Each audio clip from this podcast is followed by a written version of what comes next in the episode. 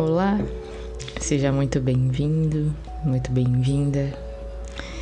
E fiquei alguns dias sem gravar nada por aqui, porque eu tava em busca de falar algo que pudesse me tocar, que eu pudesse me aprofundar, que pudesse falar livremente sem pesquisas, sem nada relacionado a fora do meu eu. E esses dias, esses últimos dias, eu fiquei com um certo sentimento de solidão, aquele espectro cruel, como a gente sente uma sensação de medo, de não ter pessoas ao nosso redor,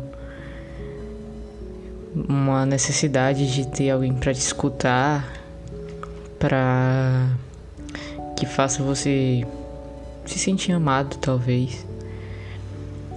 Até que eu tava conversando com uma pessoa ontem e ela tava me relatando sobre exatamente algo semelhante ao processo da solidão, só que de uma forma contrária à forma que eu estava sentindo.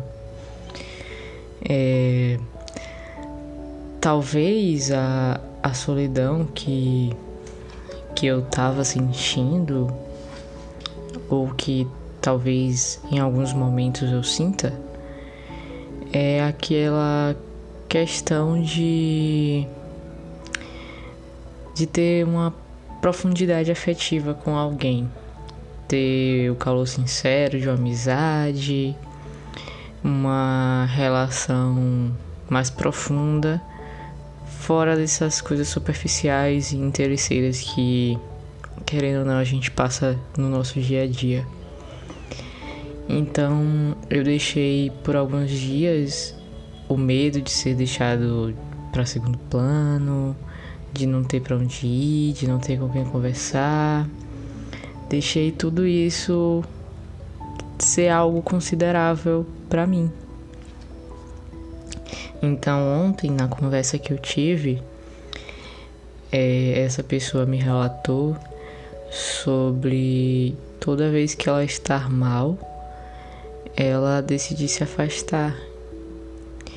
E aí me vinha na cabeça sempre um processo de querer me aproximar dela para não deixar com que ela se sinta em um processo de solidão mas eu deixei de respeitar, talvez em algum momento, não de uma forma abusiva, obviamente, mas eu deixei de pensar a necessidade do silêncio.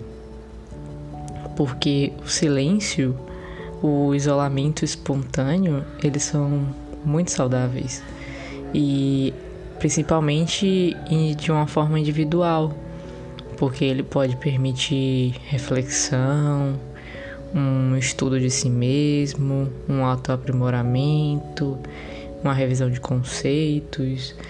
É, ele faz com que a pessoa se reconecte e busque a sua paz interior, que é todo aquele processo que vem com a respiração, com os pensamentos positivos e tudo mais. E aí eu parei para pensar e, e vi que eu tava indo por um caminho ruim, talvez.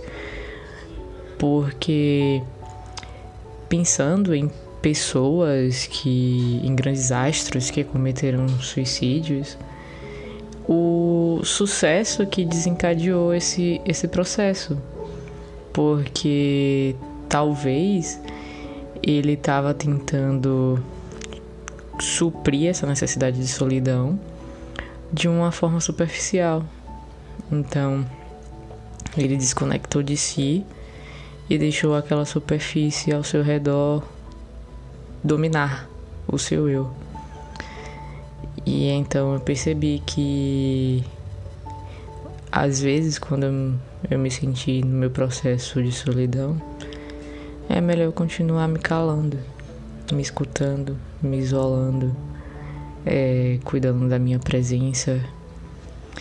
E como já diz uma mensagem que eu, que eu tava lendo hoje pela manhã, do irmão José, é, ele, ele falava algumas coisas para não, não temer.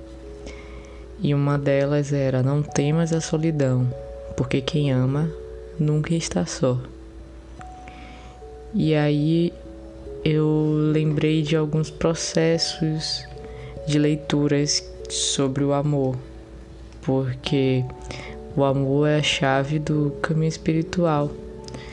Então a gente só pode trilhar algo se a gente tiver o coração cheio de amor, independente do modo de amar. Então, quando essa pessoa que falou comigo que gosta de silenciar-se nesse processo de quando ela não está bem, eu vou lembrar que de onde de onde quer que eu esteja, eu estarei doando amor. Porque o amor ele liberta. Ele ajuda a alma e ele guia. A liberdade do espírito ela é essencial para cada pessoa. Então, para eu tornar essa relação uma relação de alma pura e depositando todo o bem-estar para a pessoa que eu desejo uma melhora, estarei doando amor de uma forma energizada. Assim como como eu falei para essa pessoa do poder do abraço.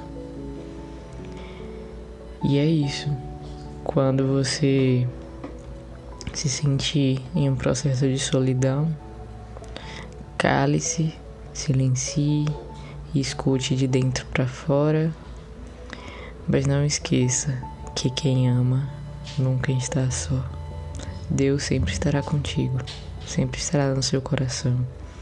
Os espíritos de luz sempre estarão lá olhando por você, mandando energias positivas, as pessoas que você ama sempre vão estar colocando você nas orações dela, no fim do dia ou na manhã. E esses atos, todos esses atos de amor vão afastar todo o mal que te desequilibra. Então, não temas a solidão. Quem ama nunca está só.